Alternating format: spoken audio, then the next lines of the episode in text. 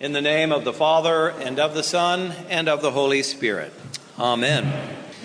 It's great to see these familiar faces, and so good to be back.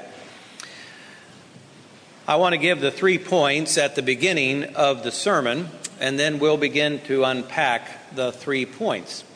The first point is, is that we have the very high honor of being called by God to continue the ministry of Jesus here and now in our own life and collectively in the life of St. Francis Parish. That's the first point. The second point is is that we cannot accomplish that very high honorable calling of continuing the ministry of Jesus apart from the same spirit that anointed and filled Jesus in his own day and time in and around Galilee and Nazareth and Jerusalem. We can't do it in our own human ingenuity and efforts and activities. It has to be by the Spirit of God. That's the second point. The third point is that we need each other. We need the gifts, the contributions, and all of the aspects of the different people coming together to make up the body of Christ here in order to become everything God calls us to be and in order to accomplish everything God calls us to accomplish. That's the third point. Maybe I should just sit down like Jesus did, uh, and that would be the end of the sermon. But uh, I think I need to explain it a little bit more.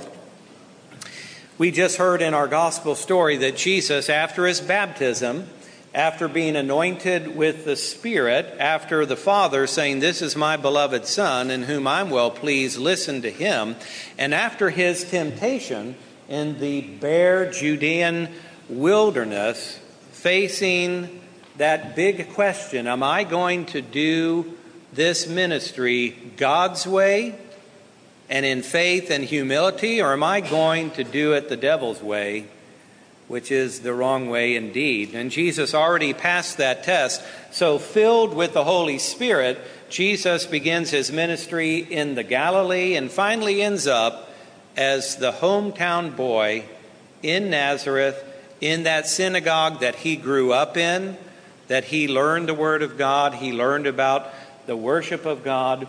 He is back in that synagogue at Nazareth able to read from the scrolls on that Sabbath day, as was his custom. I was just in Nazareth in a reconstructed synagogue, actually made by hand in the same way that it would have been made in the first century. It was fascinating. It wasn't really a lot bigger than our chapel, uh, but it's a, a marvelous thing to close my eyes and just think about that reconstructed synagogue and to picture Jesus reading from the scrolls and then going to sit down and the stair, stair step seating on all the sides. Jesus took his place, and the entire eyes of the synagogue were focused on him. He just got through saying that the Spirit of the Lord is upon me and has anointed me to preach good news to the poor and release to the captives and sight and recovery for the blind, and to announce the, the Jubilee, the great favor of God, the great favor of the Lord. And then he sat down, and everyone is looking at Jesus, wondering what's going to happen next. And Jesus says, Today, in your hearing, all of this is being fulfilled. Amazing. Jesus was reading from a messianic passage in Isaiah about the work of the Messiah, the ministry of God's anointed one, which will herald the salvation of God. And Jesus is telling the people that your hometown boy is, in fact, the king, the anointed one, the Messiah, who is enacting God's kingship and kingdom here and now. Well, we won't go any further because we don't have time. The passage stops, and I think we're going to pick that up next week. But the point is, is that Jesus finally left that synagogue, continued in his ministry for another three years, but then was crucified. And he laid buried. Of course, the good news is, is that God raised him from the dead, transcending death and sin. And then his spirit and ministry continues. We have the coming of the Spirit, and now everyone who is baptized into Christ Jesus, who is anointed with the same Spirit that Jesus also was anointed with, that's you and me. All of us have received that same Spirit that Jesus had, and it's our high calling that we continue in our own day and time the ministry of Jesus here and now. That's what we're called to do. And I think we should just let that sit in a little bit. Because many people have ideas about what the church is, why they're involved in the church, why they're coming to church or not coming to church, what happens at the church. And of course, it's dynamic and multifaceted, but at the center of it, you and I, as baptized members of the body of Christ Himself and anointed people with the same Spirit of Jesus, are called to carry on the ministry of Jesus here and now. That is an exciting calling, an exciting prospect. And we do it in a number of different ways. We do it in a number of different ways here at St. Francis, but just let that sit in, sit in. That's what is happening. That's what we're called to do. And if you're bored with life, I can't imagine something more exciting than being a part of God's program, His King's program, His kingdom, the ministry of Jesus, and spreading His word and will and blessing and love to all people. What could be more exciting than to be involved in that? And the truth is, we are involved in that, whether you know it or not. Well, let's go on to this next point. We have to do it in and through the Spirit of God. I don't know what your relationship is with the Holy Spirit. I hope that is, it is a relationship that is growing and unfolding. We don't need to be afraid of the Holy Spirit. We don't need to be worried about the Holy Spirit. What we do need to be is humble and open to the Spirit to come inside of us in our souls, our minds, our hearts, our wills, our bodies. Totally open to the gift and the flow of God's Spirit because there's no way that we can accomplish all that we're called to do apart from the Spirit of God. We could probably be successful people. We can be nice people.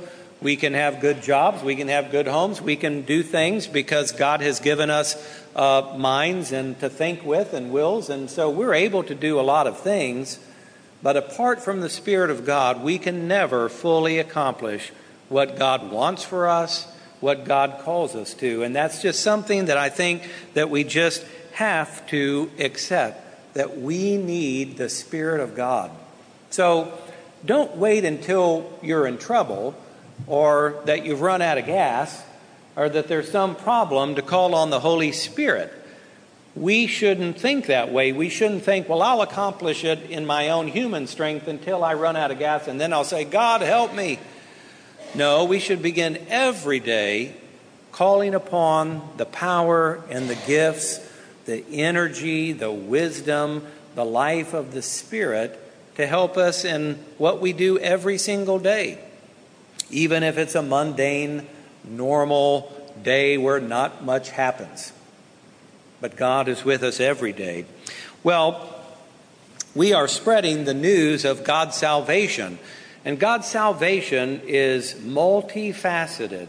It's a, a, huge subject. It's not just the forgiveness of sins, but that's a part of it but it's about healing, it's about transformation, it's about becoming a new humanity in Christ. It's about blessing all people. It's about restoration. It's about so many things. And so here at St. Francis, many of us are involved in worship. That's a form of salvation because people are coming into the worship of God. Many of us are involved in uh, teaching others. There's healing that goes on, there's outreach that goes on, touching the lives of other people, blessing them in the name of the Lord Jesus Christ. So, all these different aspects, the things that we're doing, are part of the ministry of Jesus, part of what we're called to do. And the last point is, is that we need to do it together. We need each other. Paul's point in uh, this epistle is, is that even though we have a number of different members, we're actually one body of Christ. And even though there's a variety of different people and situations and personalities that surround us, we share the one Holy Spirit. None of us has our own personal Jesus. None of us has our own personal Holy Spirit. We may have a personal relationship with Jesus and the Spirit, but that takes place at the same time that each one of you has a relationship with Jesus and the Spirit, and none of us is able to walk off with Jesus and the Spirit all on our own. We share God in communion with one another. And that's very important. And because that's true, each person has a gift, an ability, a contribution, or some aspect of their personality that engages the body. And each person's gift or contribution our mind, our heart, is just as important as the next. That's another thing that Paul is trying to teach us. So we should never say, oh, they really don't need my help over there. What could I possibly do for them? No, each person is valuable, honorable, respectful, and necessary for us to do all that God is calling us to do. So whatever your contribution, whatever your work, whatever your ministry, whatever you're doing or contributing, just know that you have your part to play in making the body of Christ in its fullness here to accomplish what God is calling us to do. Now, we're about to begin this new year. We are in the middle of 2016 in January. We have the whole next year ahead of us. I'm asking that you all will pray along with me that the Holy Spirit will reveal in our hearts what it is we're supposed to be doing here at St. Francis. What is the next thing that we're supposed to expand or begin? What ministry are we to be involved in? Where is God working? So we can join God's work and be a part of what God is doing. And so I truly am asking this is not a rhetoric, this is a real ask that this year, especially in the coming months, we would ask that God, through His Holy Spirit, would communicate to us what it is we are to do next at St. Francis. We have a high calling, an honorable calling to continue the ministry of the Anointed One because we too have been anointed with that Spirit in baptism. We can't do this on our own. We need the Holy Spirit's power and wisdom to accomplish what we're called. And the good news is is that we're going to do all of this together. And I think that it actually could be fun. That maybe is the most important point. It's very serious what I'm talking about. I hope you feel that way. I feel that way. But the joy of the Lord is our strength. And what we have to accomplish in the Lord's name can and will be fun. Amen.